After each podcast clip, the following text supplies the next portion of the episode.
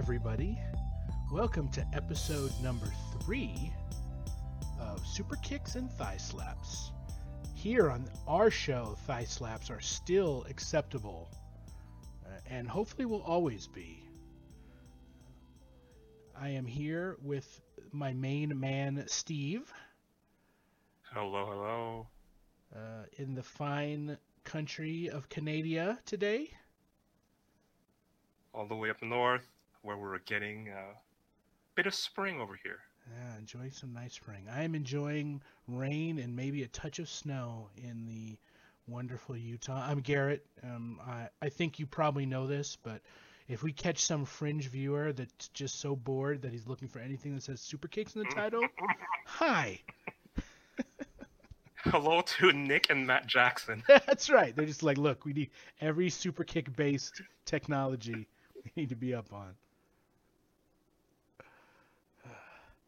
So you and I had discussed kind of having a um, let's call it a kind of reintroduction since it's been a minute since we did the Thunder podcast to kind of talk about wrestling and the state of wrestling now and more particularly I guess my falling off of wrestling a little bit. I mean, yes, that's pretty much why this episode three is happening. Uh, we would like to apologize to our fans who got extremely invested in episode one of WCW Thunder. We will take the hit for not uh, continuing after that uh, emotional roller It coaster. was it was pretty rough, yeah. I you know, I actually I was like, you know, I probably would watch another Thunder, but I've heard that so far the kickoff of the WWE network on Peacock has not been great. Yeah, I'm hearing the same. I mean, obviously, here in Canada, we don't even get Peacock. So our network is supposed to live on in its current form as an overly expensive cable channel with some web interface. But uh, yeah, for our friend uh, Garrett, uh, he won't have access to the lovely Thunder archives. Yeah, Who knows how long? I guess they th- they said that they thought they were going to have like things like pausing and stuff by August. The ability to pause, my word. Man, you got to get that tech rolling. I mean, you, if you look at it from their perspective, why would you want to pause the exciting, award winning, unprecedented content that they offer? you know, like this almost goes right into the heart of it, but WWE is to the point where they're like, you know what? We give so little crap about how you can consume our content and the value of the content that even exists. We're just going to create a bunch of content and dump it like garbage just out in the street and you just go get it. We, you, the WWE Universe, are the raccoons for content. That's right. you just, you motherfuckers just go get it. We just we've thrown it is it is half garbage. There's some morsels in there, whatever. We're just gonna dump it out in the street, and you pick through it and be very happy that we did it. But That's don't you. Yeah. don't you dare complain because you're not a chef. We are. So if you don't think it tastes good, Oh, it's your fault. true. Oh, that's true. What would we know about food? Because when we don't prepare it, I mean, That's that's right. We can't we can't have opinions on whether it tastes good or not because we didn't cook it. I mean, do you love this business? do you? ah, this business. You know, I don't know when it starts, but I only hear Triple H saying it. God. He must have been the guy that started saying it like as a thing, right?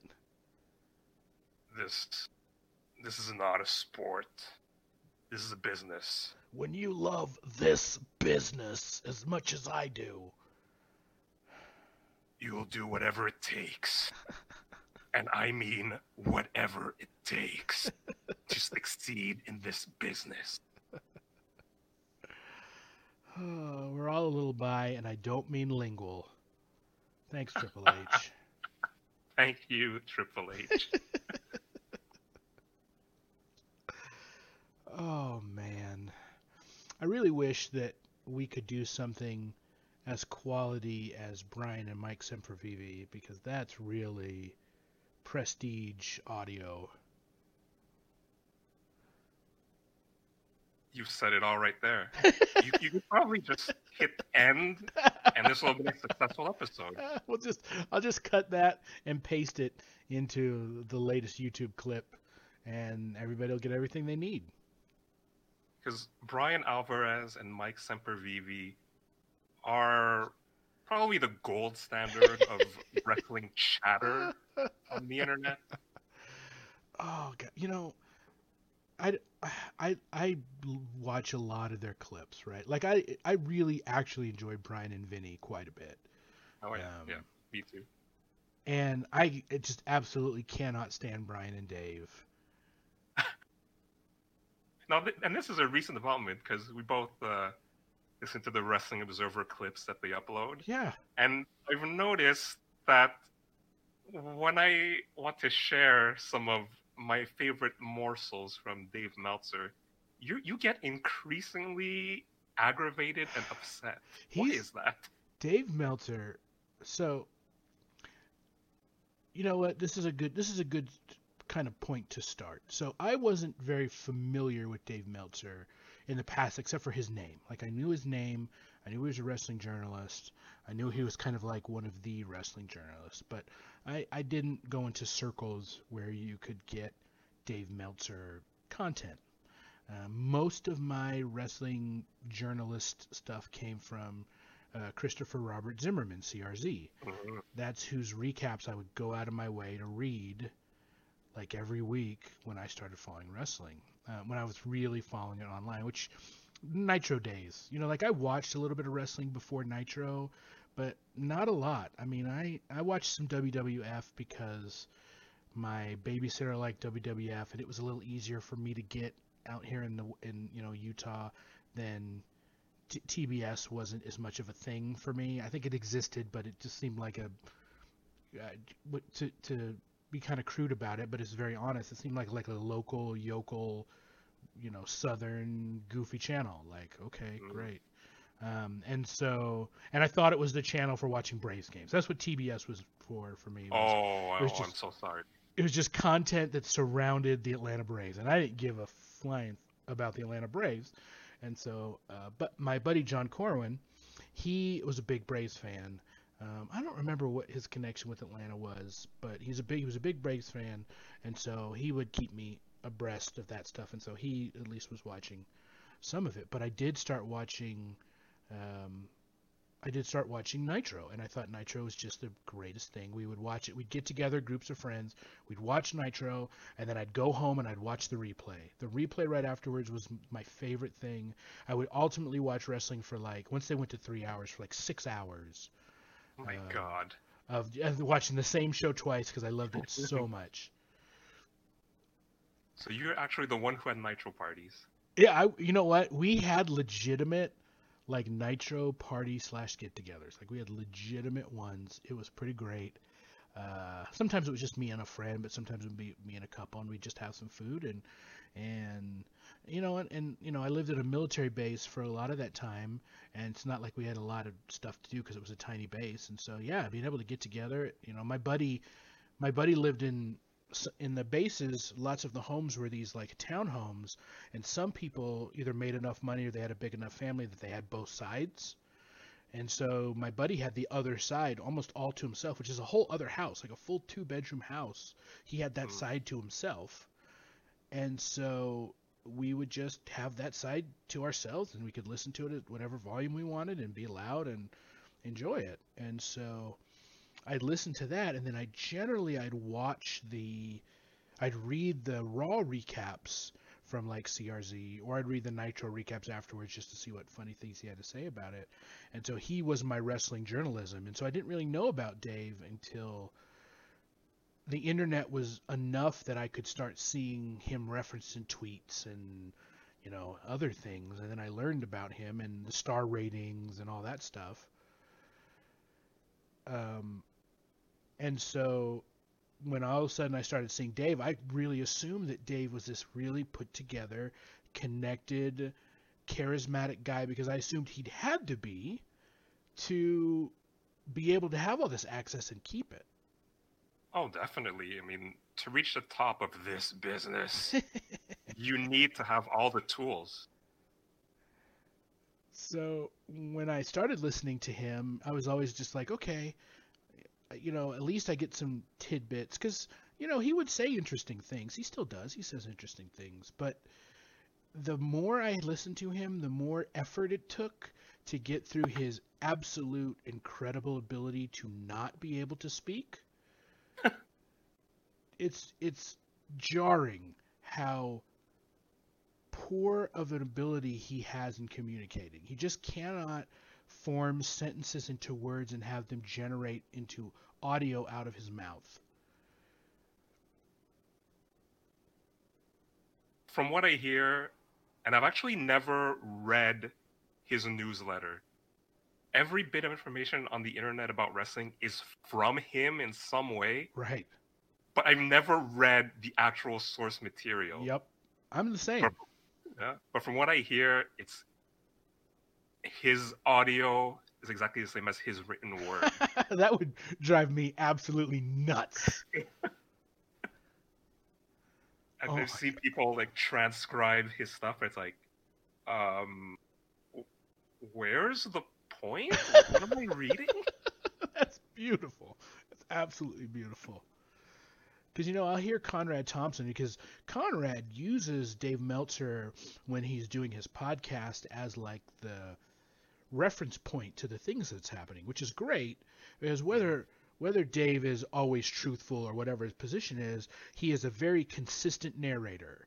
Like if you're using him every time, you're getting a consistent voice that mm-hmm. you reference every time, which I think is super smart to have somebody that's chronicled everything and has that.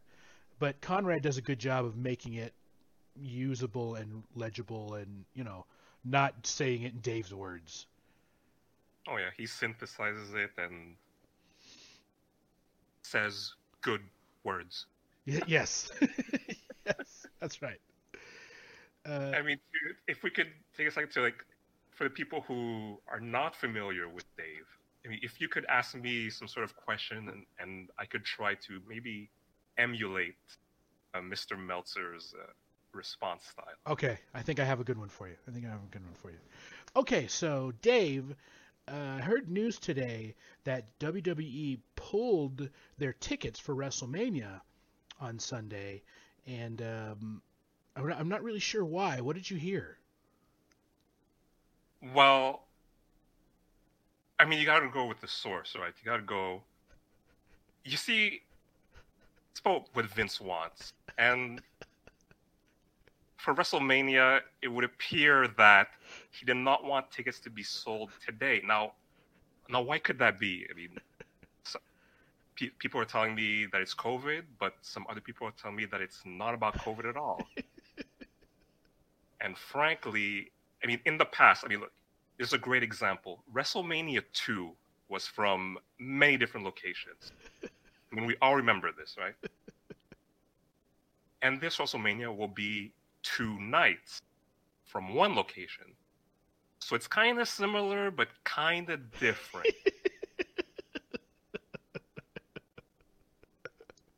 so really, when it comes down to it, you could sell tickets now, you could sell tickets later. I'm not sure that it matters that much at ticket sales because there will be ticket sales eventually, unless there aren't. and, really, you know that the pandemic is still raging, but more people are getting vaccinated.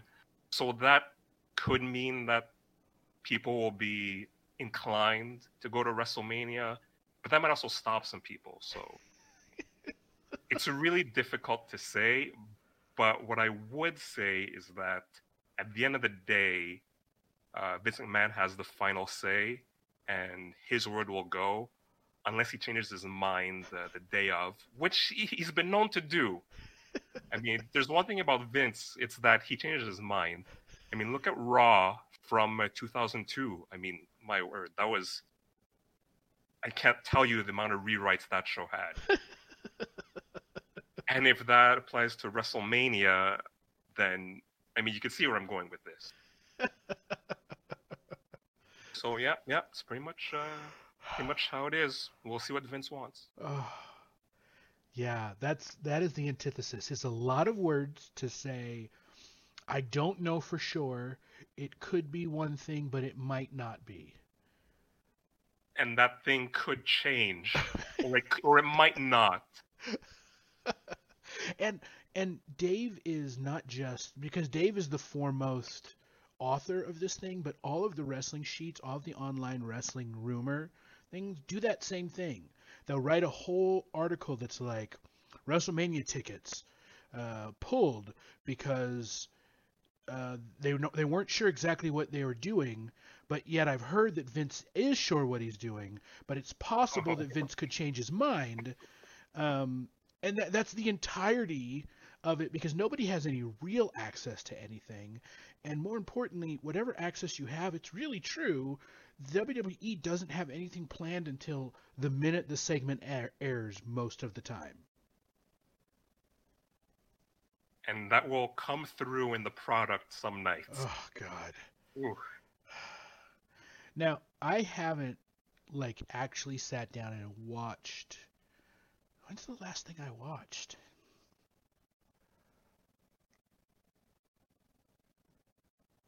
So when the heck did Retribution debut? And there's the the key word that we've been dancing around. that we knew it would ha- come to this, but retribution is basically the reason for this episode of Super Kicks and Thigh Slaps. Retribution. But I will look up when Retribution started because in my diligent note taking, I actually have Mace's uh, WWE.com profile up. Wow. Oh yes, I, I was prepared You went deep. for this. And the highly um, specific profile page says beginning in the summer of 2020, the lights begin to flicker across the WWE. An unsettling sign that the masked group known as Retribution was about to unleash its unique form of anarchy, destroying the ring with chainsaws, smashing windows with cinder blocks, setting fire to generators, attacking announcers, and taking out basically anyone who dared get in their way. And that was one sentence, okay? That whole thing was one sentence.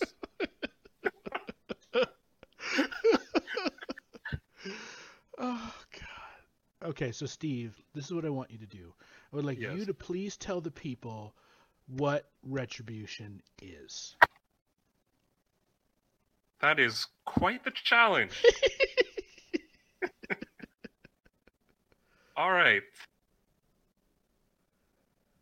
So, see now, now, now, now I understand how difficult this is for Dave Meltzer. Well, sorry, Dave, because now I'm tasked with trying to come up with a coherent explanation for something WWE did. well, you know what? Let's do it this way. Why don't you tell everybody what retribution is supposed to be? That almost doesn't make it better. but let, let me start with all right. The origin of retribution, Okay. sort of. When the pandemic hit, WWE could no longer do live shows in front of crowds. So they moved the entire operations to their performance center. So it's building that they own, that they outfitted with uh, cameras. It's usually where the uh, new wrestlers train, and also some existing wrestlers who they want to uh, send down there to get some polish. Right. Shout out to Keith Lee. Shout out to Keith Lee. It's an environment that they can control, so it's something that's better suited than trying to cram thousands of people into one building. Right. So one night, they show, as part of Raw, they show some security footage from outside the performance center where these, a bunch of masked people are just destroying equipment. Now, this being 2020, there were outside there were events happening in the outside world uh, involving uh, protests. Mm-hmm. Mm, many people masked, uh, fighting for social justice and Black lives. And then WWE has a bunch of masked youths Mm. destroying things for no reason. Mm-hmm. So you had them destroy stuff outside. Then they went inside the arena and started attacking people, destroying the ring. The uh, chainsaw from Mace's profile, that's where that came in. It actually. so the way the setup was inside the performance center for shows, they had the ring, they had surrounded the by the their guardrail, and on top of that guardrail was some plexiglass to separate the quote fans from the wrestlers. And these fans were developmental wrestlers who were basically forced to be there and forced to stand and cheer on command and boo on command. Mm-hmm. And they did not have chairs. And Raw was a three hour show, so they had to just stand there and fake enthusiasm for three entire hours, Oh, God. which is a fate that I would not wish on my worst enemy. Talk about performance center. That's true.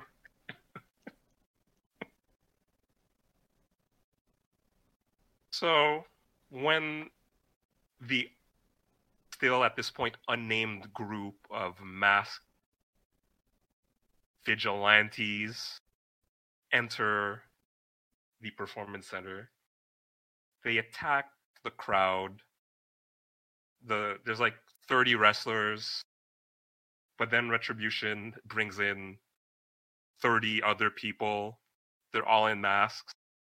They're basically a bunch of henchmen and there are like four or five of them who are in better masks and Air quotes.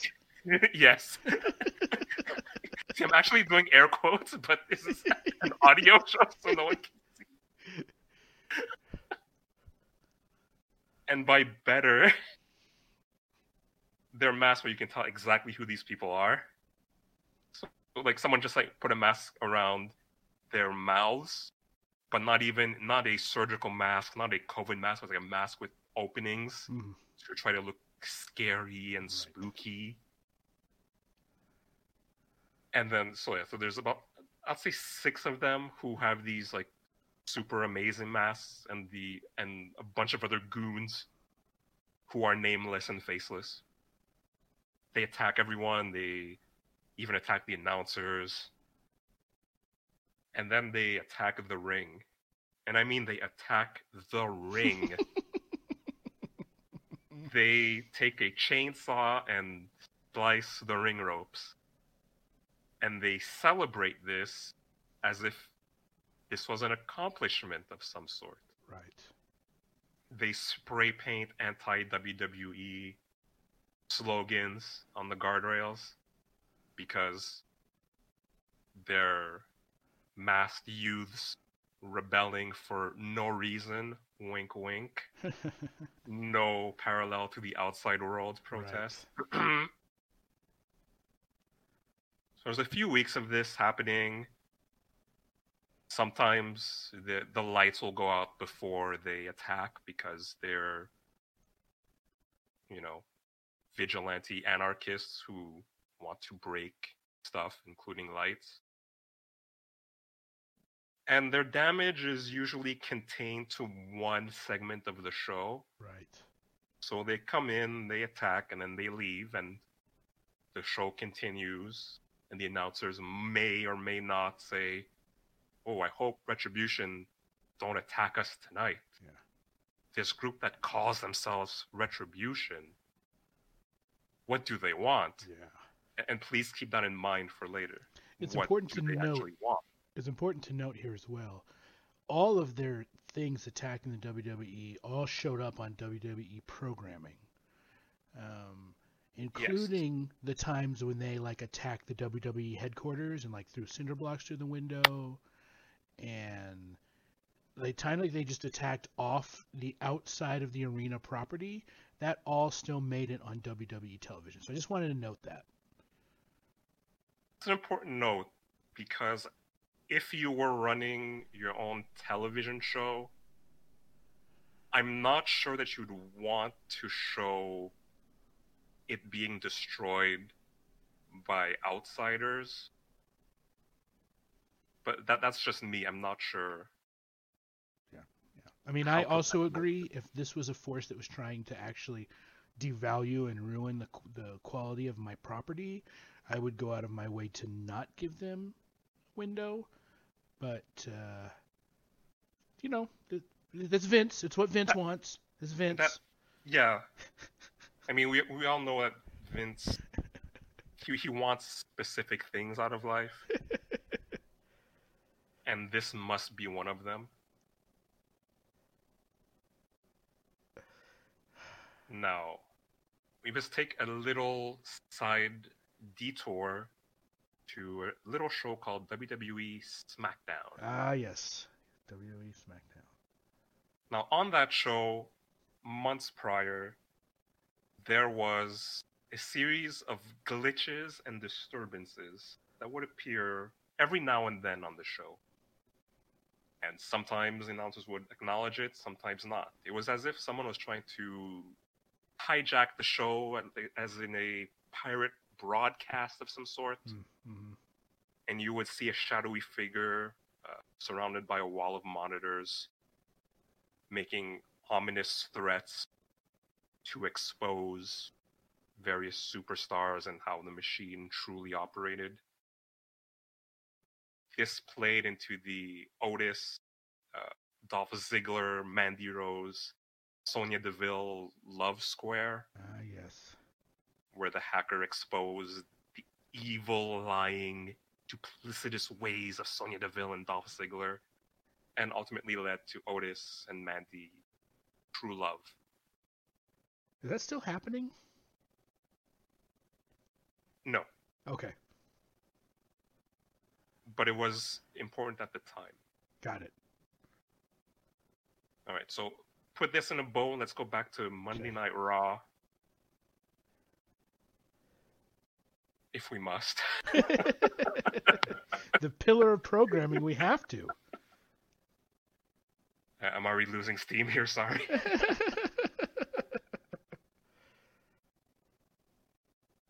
Now these these ruffians, these miscreants, these lawless criminals are making life a living hell for the WWE. And the WWE Twitter account, for some reason, is amplifying this. They're tweeting out clips of Retribution's unholy calamity and destruction. I don't know why you would do this.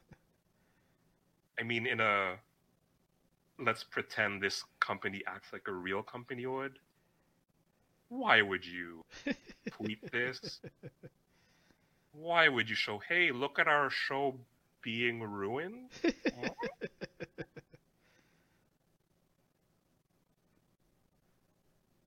but regardless. And unfortunately, I think my timeline is about to get messed up because of lack of interest and I haven't loaded up Wikipedia. Sure, it's fine. It doesn't have, you know, it. Yeah. I'm already, you're already way past whatever I could provide. So,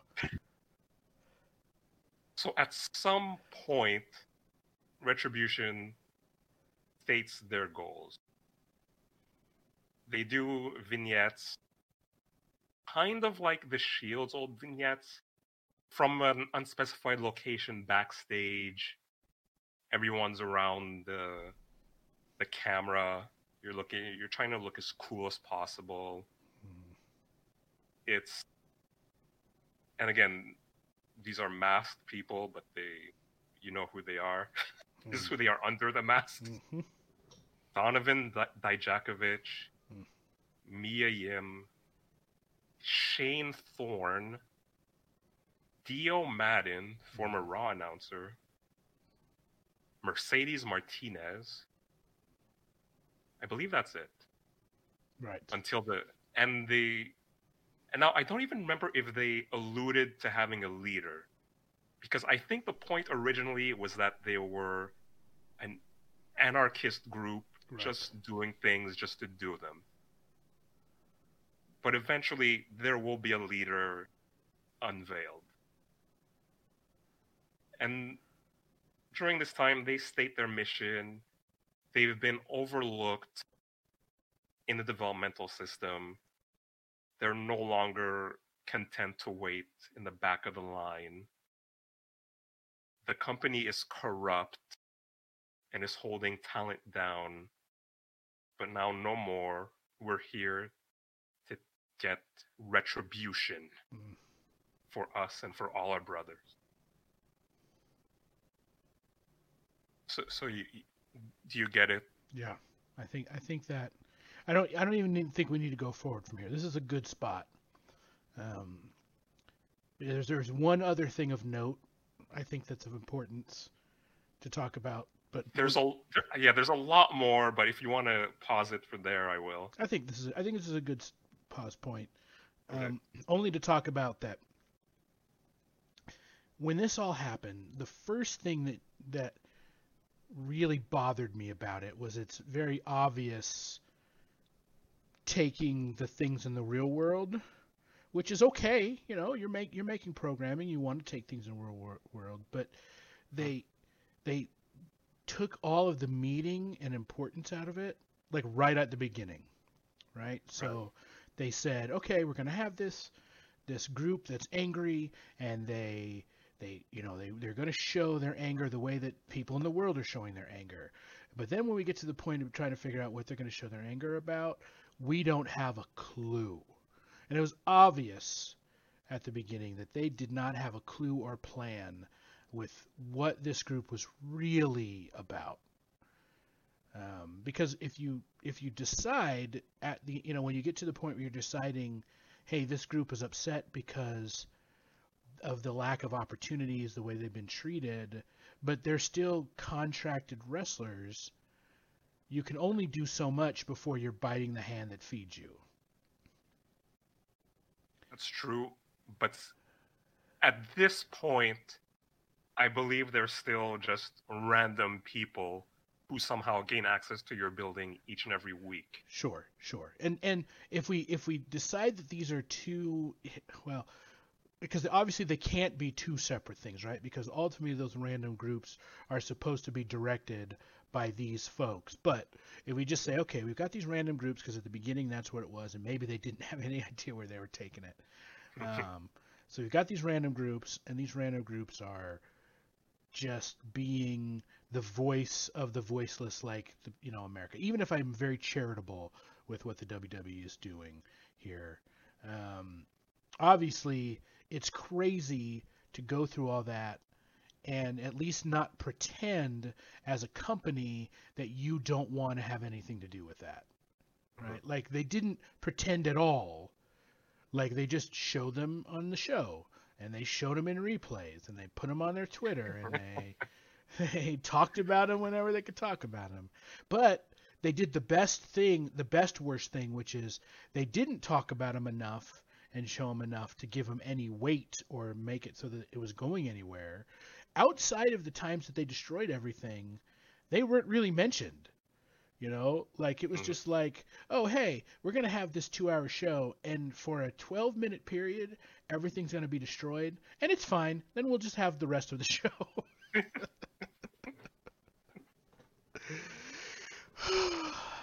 so this is happening, and I'm already just like, this is bad. This is not like normal bad. This is like bad. But it hadn't even still reached its true bad yet. Uh, but it already had just got me like, why are you gonna? Why are you going to half-ass a angry mob repeatedly? And have them do things like damage your corporate building, but never be in trouble and still get on TV. So uh, do you have any? Do you have any other retribution things to mention pre-draft? Oh, that's a very good question because now you've thrown in the timeline, and I've already established that I have no idea when things are happening That's okay. past the very beginning. I don't think it matters really. So I just I want to talk about the draft Okay. Because the draft is the real. So actually, before I talk about the draft, I want to talk about the passing of Jon Huber, um, because that's the other thing that really, for whatever reason, turned me off on United States wrestling, and not this one doesn't turn me off because. uh, Jon Huber was a, a wrestler who very who was and is an okay wrestler in WWE, and WWE often underutilizes folks, um, and sometimes it's because they don't they don't have much to give, and sometimes it's that they don't have much to do with him. Um, he was uh, what was his name in WWE? Brodie, Lee. Brodie Lee. He was Brodie Lee, WWE. He was part of the Wyatt family for a while. Just Oh, a what am I saying? Sorry, that's AEW. He was Luke Harper. Oh yeah, Luke. That's right. Sorry. Yes, Luke Harper. Yes, good work. Uh, he was Luke Harper. He was part of the Wyatt family for a while. Uh, he then was a Bludgeon Brother. Just a big, imposing, tough guy who just played big, imposing, tough guy characters in WWE, and he was perfectly fine. Like he he, didn't ever really ruin any match that he was in. I don't know how many times you were super excited, except for like Wyatt family versus the Shield matches, um, stuff like that, where they got to really be physical and use their physicality. Other than that, he was a tag team wrestler. They tried he tried to do a little bit of single stuff. It never really worked, and he obviously wasn't happy there. So he goes to AEW as Mr. Brodie Lee, who ends up being the leader of the Dark Order, and mostly through the uh, BTE YouTube clips is really where you get to see his personality and his sense of humor. And on TV, he still he still was a big badass. He has this great, great TNT Championship match with uh, Cody. Um, you can just see he's very talented. He's got a good sense of humor, and you know that's kind of all you know about him. Uh, so it turns out nobody knows, very few people know, but he's he is dying and he passes away, surprisingly to the community. And you find out after he passes away how much everybody really liked the guy.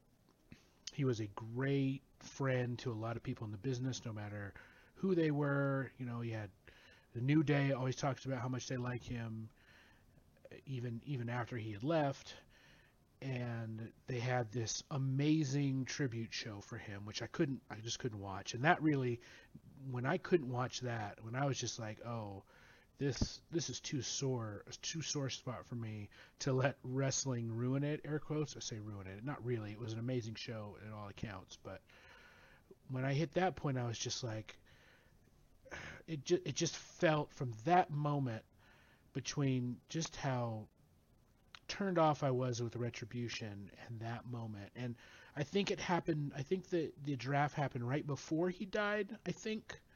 Um, and so the, the kind of the the last straw was WWE has a WWE pretends to have their brands separated. Hmm. They pretend to have only the Raw superstars on Raw and only the SmackDown superstars on SmackDown, except in times when they don't, you know, just for whatever reason. And that's not even important right now. But they actually drafted. Did they draft Retribution as a group or members of Retribution? I can't remember.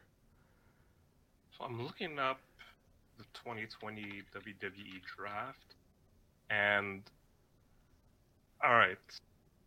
So the draft occurred October 9th. Supplemental picks on October 10th on the award-winning WWE Network show Talking Smack, Right, right.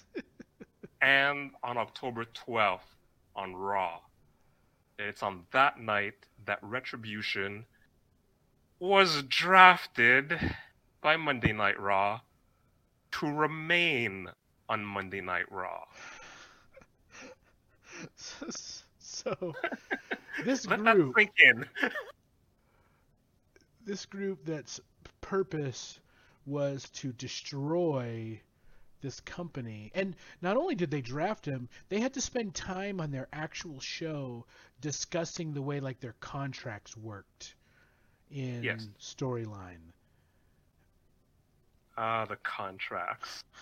So Now, do you want to take this or should I? so I don't remember a lot about it, so you'll have to at least fill in what I don't remember. But I just remember them saying like they they decided to hire the the main group, and that's when they kind of got rid of the riffraff, and they were just like, here we have just the five members, whoever, Slapjack and T Bar and Mace and Wendy Reckoning. and I don't remember who the last ones were. Reckoning Reckoning and retaliation. retaliation. That's right. Uh, okay, so you're gonna have to you're gonna have to help me out with the contracts because I don't remember how they made that sound weird. All right. So, and note by by this point in the draft, they have already revealed their leader. Oh, that's right. So if if this matters to you at all, we, we can name the leader, or we can just ignore it because who cares? Well, might as well name him. All right. And and th- this is the payoff, folks. It's Mustafa Ali. Uh, And why is that the payoff?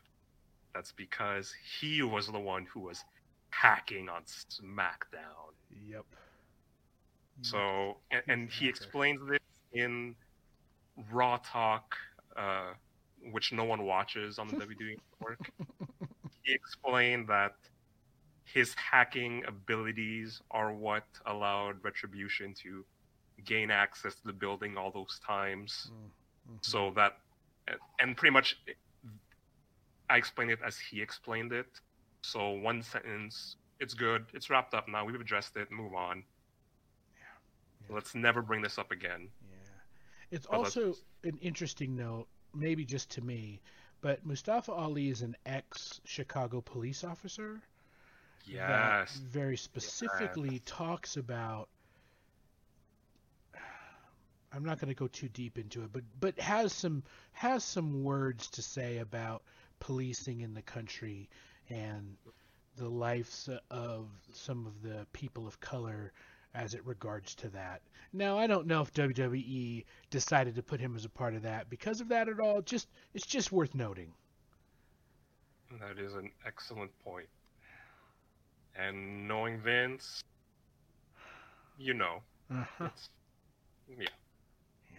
All right, so back to the contracts. hmm Now, you suppose you run Monday Night Raw, and you have a bunch of thugs who, who are destroying your your hard-earned property for no reason. So what's important is the property, of course.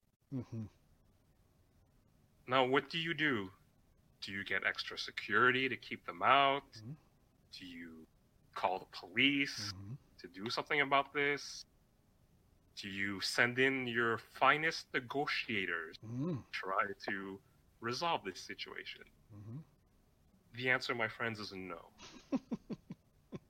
it's a blanket no. What you do is you offer them professional wrestling contract. And these are not just ordinary contracts, these are contracts that specifically have a clause saying that retribution can do whatever they want within the confines of the WWE and not get any punishment for it. So you've now legalized your hoodlums. Right. Your hoodlums who want to destroy your company hmm are now on your payroll, hmm and they are free to destroy your property without any retribution Ah, coming their way. oh man. Now, now look, I'm gonna I'm gonna say I'm gonna I'm gonna do the 3D tr- chess view of this, where you go, you know what? What better way to make it so that Retribution doesn't want to destroy everything and uh, ruin everything if you put them on contract and you you tell them, hey, we we're gonna let you destroy all of our stuff, and theoretically it works. Very much worked. it, it, it was the perfect plan. It's it's letting your kids have all the ice cream they want till they get sick. oh my god. Oh. Now, unfortunately, what this does to your group is that it makes them complete hypocrites. Which they're meant to be the villains, so it's fine that they're hypocrites. But then, what is their reason to even exist? Mhm. It's like their whole ex- there's no point to them. Yeah, it neuters them completely. Oh, Not that they had much teeth already. right. Because by this point, they had ditched the chainsaws and they were just showing up for their mandated segment. Yeah. And then leaving. Yeah. And then either right before that or just after that, they were just having regular matches where they'd follow the rules. Not only that, but there was one match where they, they were disqualified because not because of any heinous chicanery, but because they went and hit someone who wasn't legal, which triggered a disqualification. And then they just they they took it. They Just were like, "Oh, oh, okay." oh, we we have violated the rules of this professional wrestling match. We will now bow our heads in shame. Oh, God. And and the thing about it is it highlights everything that bothers me. Like it's it highlights why even have matches with winning and losing. Period. Especially when this group that wanted to destroy everything then decides to have matches and then they follow the rules and they lose and they're okay with it. Why, why are they even showing up? But they have to show up. They're under contract, I guess. Yes. like I I get it. Look, I I'm I am an, of a man that understands it's a worked whatever, and it does wins and losses don't have to matter, right? Like if you storyline it correctly, you can just say this person's wrestling for a championship or don't even have championships, whatever, you know? Mm-hmm. Like it's Yeah. it's all it's all worked, so fine. But if you're gonna have people having matches where the matches aren't the stake and they're and whatever happens outside of the match isn't a stake and the matches aren't particularly good or entertaining then you're literally just wasting time you're literally just putting film on and not you might as well just have an empty ring Yeah. It's it's so frustrating to watch because you know as some people said the level of talent that WWE has throughout from NXT all the way up some of the greatest wrestlers of all time Undoubtedly. some I mean the very finest wrestlers and entertainers of all time, including you know people that can talk on the microphone, people that can do entertaining matches, people that can make you invest in what they do. Some of the greatest performers that have ever done it are And there. some of the greatest backstage minds to ever yeah. Oh yeah. do it there. Yeah. And they cycle Isn't- through them. Oh yes. And yet they can't they can't seem to come up with or not if they can't seem to at, at this point it has to not be they can't seem to they don't want to come up with something that is coherent because they don't a care enough and b don't really think that there it matters. It does just doesn't matter. It doesn't matter to their fans. People are gonna I guess watch it anyway, and because of their financial position and the contracts and stuff they put together, they don't have to have a, a product that that a lot of people want to watch. They have enough people watching it. If they have just their legacy amount of watchers, they'll be fine. They keep getting billion dollar TV deals, so they're fine. They, Yes. their their success does not depend on what the fans think at all anymore. Yeah. Yeah, It really doesn't. They just keep. They literally are just a content creation company. They just have to fill all of the places with content, mm-hmm. and it doesn't have to be good. And right. it doesn't have to be coherent, and it doesn't have to have continuity, and it doesn't have to matter. And look, I watch a lot of nitros where half of it was amazing and had great connected storyline and great characters, and half of it was just egos trying to get themselves over, right? But the egos even trying to get themselves over were entertaining enough to keep it going until they it just got too bad. It just went too far. Um, so I know wrestling is because it's personality based and people have to get themselves over to make money. Not everything's gonna hit, you know. But it just it got to the point where I I really I just find myself looking at it and going, what about this is worth me? What about this is worth me spending any more time than just w- looking at a clip? Because a clip is as as permanent as they want it to be anyway. And that will be pretty much my role will be to to dig through the hours and hours of content to try to find something for Garrett to actually enjoy and spark a bit of love back for this business. this business. But this is good. I like this. I like I like the the thought that we're gonna the next episode of this we're gonna just get some, talk about some programming, and you're just gonna talk about whatever redeeming redeemable thing. There, I'll watch some clips beforehand just to you know make sure that I I understand what it is that we're gonna talk about, and we'll just go through you know however whatever chunk of programming we we want to and spend. You know i don't i don't think that we'll keep this podcast super long. Um, there. We'll just talk about the redeeming um, interesting things that might be might make it worthwhile to watch. And on the note of interesting, uh, redeemable things, there's there is one aspect that of retribution that I've not mentioned yet, Hmm. and that is, of course, the icing on the eclair, which is their WWE shop page. that's right they have official shop page That's right. Do you want to dress like the violent rebels who are destroying our programming? Do you want to support the machine while also destroying it somehow?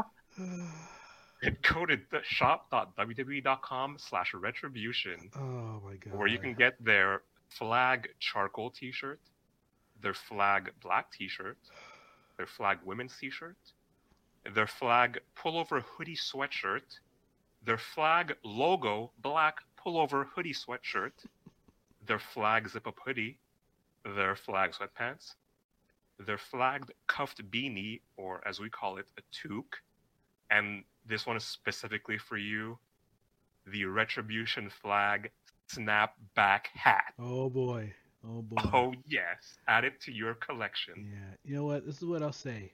If we get enough people that, to listen to this that they actually comment somewhere that they either need retribution gear or need to see me in retribution gear, I'll get some.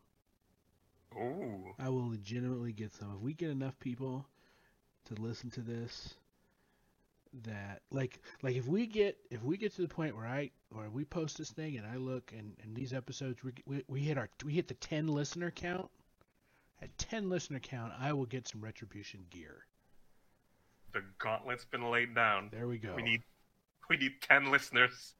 10 listener count. I will get some retribution gear and post a picture of me in it. I already feel the love of wrestling bubbling inside you. This is great. This is great. This is way beyond what I expected. Excellent. And then maybe we'll take some time on one of these episodes to talk about Japan, a place that even though I, I just don't sit down and watch wrestling enough anytime, a place where I really do enjoy what's happening most of the time, not including the Impact Tag Champions. Um, Whoa. Huge slam out of nowhere. uh, no, I actually kind of like the the work that David Finlay's doing is pretty fun, and uh, I, I really just I don't dislike Juice more inherently than something about what Juice is I don't enjoy.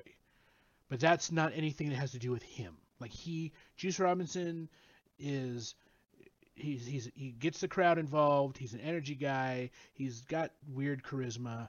It's nothing about what Juice is except for the fact that I can't stand Juice. But that's a me problem.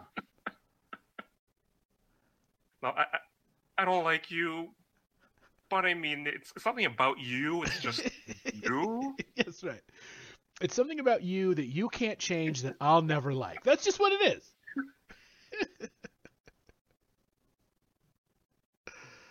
Uh, but yeah, some time to talk about Japan. If really, if it's just a few minutes for me to talk about whatever Jay White promo I saw that amused me, and we know we'll have to have our Yoshihashi update, um, Of course. and maybe talk about the the week as it re- pertains to the Mongolian chop. We just get those things out of the way, and uh, we'll be good. Okay. Well, now since since we're small potatoes, I think you, you can get away with saying Right now, those yes. words and not face some retribution. but Look- you'll have to watch yourself in well, look, I still have to edit this, so if I feel if I feel concerned, I'll bleep it. Okay, that's that's fair. Maybe I mean- on future episodes, I'll just I'll just bleep it. it would be really rather funny. oh man. we we hope you've enjoyed uh, th- this this introduction, this Yeah. sampler, this deep dive into where we are today. That's right. That's right. A little sampler into to why I need Steve to reintroduce the joys of wrestling in me, and mostly why it's Retribution's fault. And yeah, we hope you come back. We hope you listen. Uh, you can get this wherever podcasts are located, but uh, at opinionsandotherfacts.com. If you want to leave comments on them, uh, on it, leave comments. Tell me about r- the retribution goods I should consider getting when we get some listeners. And um, now, here's a thing that you are not prepared for, but Mhm. it's still happening. We still got to put wrestlers in our Hall of Fame. oh wow! Still got to happen. Oh, I thought we re- we rebooted the show, so we're still doing this. We're still doing it. All Even though we rebooted the show, we still we still gotta get we still have to have something going on because the WWE Hall of Fame is just about out of steam, This is true. and so it is our opportunity to put some real, real heart and reality back into the Hall of Fame. So I'm putting you on the spot, but I'll go first because I put you on the spot because I knew this was coming even though you didn't. Um, Damn swerve. Yes. So I'm going to put in to the, to the Wrestling Hall of Fame, just in general, masked luchadors wrestling in the United States. Just the just that existing is a beautiful, wonderful thing. And specifics will come because I'm going to talk about more mass wrestlers. But I just think in general, the reason that I like wrestling as much as I do at all is the little bit of when I first got to see mass wrestlers that I didn't know anything about just go out there and you know you'll the purists will just be angry about just doing spots. I love that shit. I loved seeing them go out there and throw their body all over the place and do cool submissions and roll-ups and anybody can win at any time. So that's what's going in my hall of fame is just the idea of luchadors wrestling in America. What- And this sounds inspired by the Monday Nitro back in the day, the first hour. Indeed, indeed. That was my that was that was the thing that got me in it. That was the thing that got me there. Was I knew I was going to see uh, Super Calo botch a spot, or I was going to see. There we go. I was wondering when the Super Cologne reference was coming. got it. This guy. Eventually, I'm going to try to get Super Calo to, to sponsor this podcast. Um, but whenever it was going to be Super Calo, or whenever it's going to see like Psicosis appear, or you know, see Ciclope on a random match, or whatever, just random luchadors having these weird, interesting matches until you know, until it was whoever I can see face Ultimo Dragon, or you know, like whoever can you know face Dean Malenko, those type of guys. But I always just loved random luchador time. The Villanos, absolutely. Mm. Many many a WCW Saturday Night went on as I wondered, who the heck are these guys?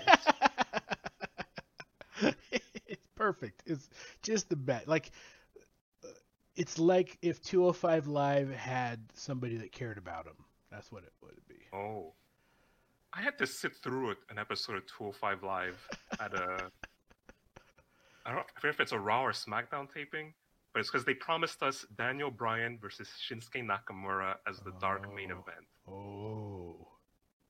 So there was a half full arena of people barely watching these cruiserweights dive on each other. And as someone who used to go, oh, these WCW crowds, they don't care about all this high flying action. Well, I became the very thing that I hated that night. I could not care less for these people. Go away and show me the main eventers. Yeah, look, I mean, I get it.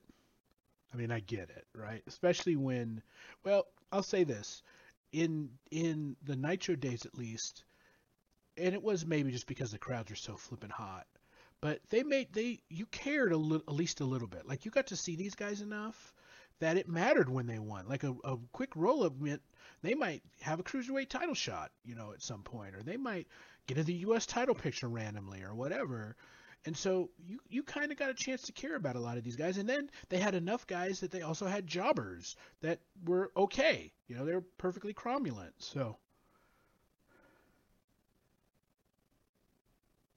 I've had a bit of time to think. okay, and my Hall of Fame entry is the concept of a contract that lets you do whatever you want. it's amazing. like when what Big Show didn't Big Show have one of those? I- think Test had one of those. Oh, test, yeah. He was immune to being fired. And this is either and over the years, because my one of my friends and I we used to make fun of this so much. So I'm not sure if Test actually ever did this or if we just imagined him doing this Uh-huh. for the sake of a joke. But we would just go around saying, "I'm immune. I'm immune." Whenever something went wrong.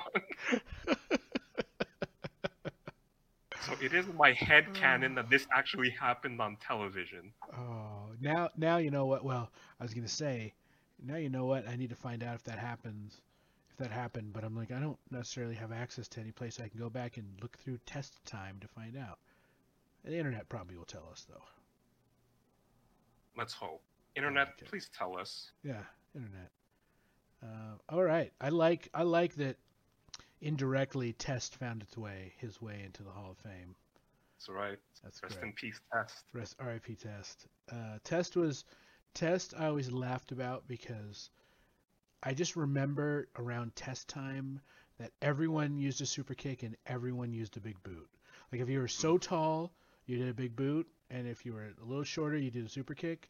And I always thought of Test whenever I thought of that. So he, he kind of almost inspired the sh- the head the title of this show.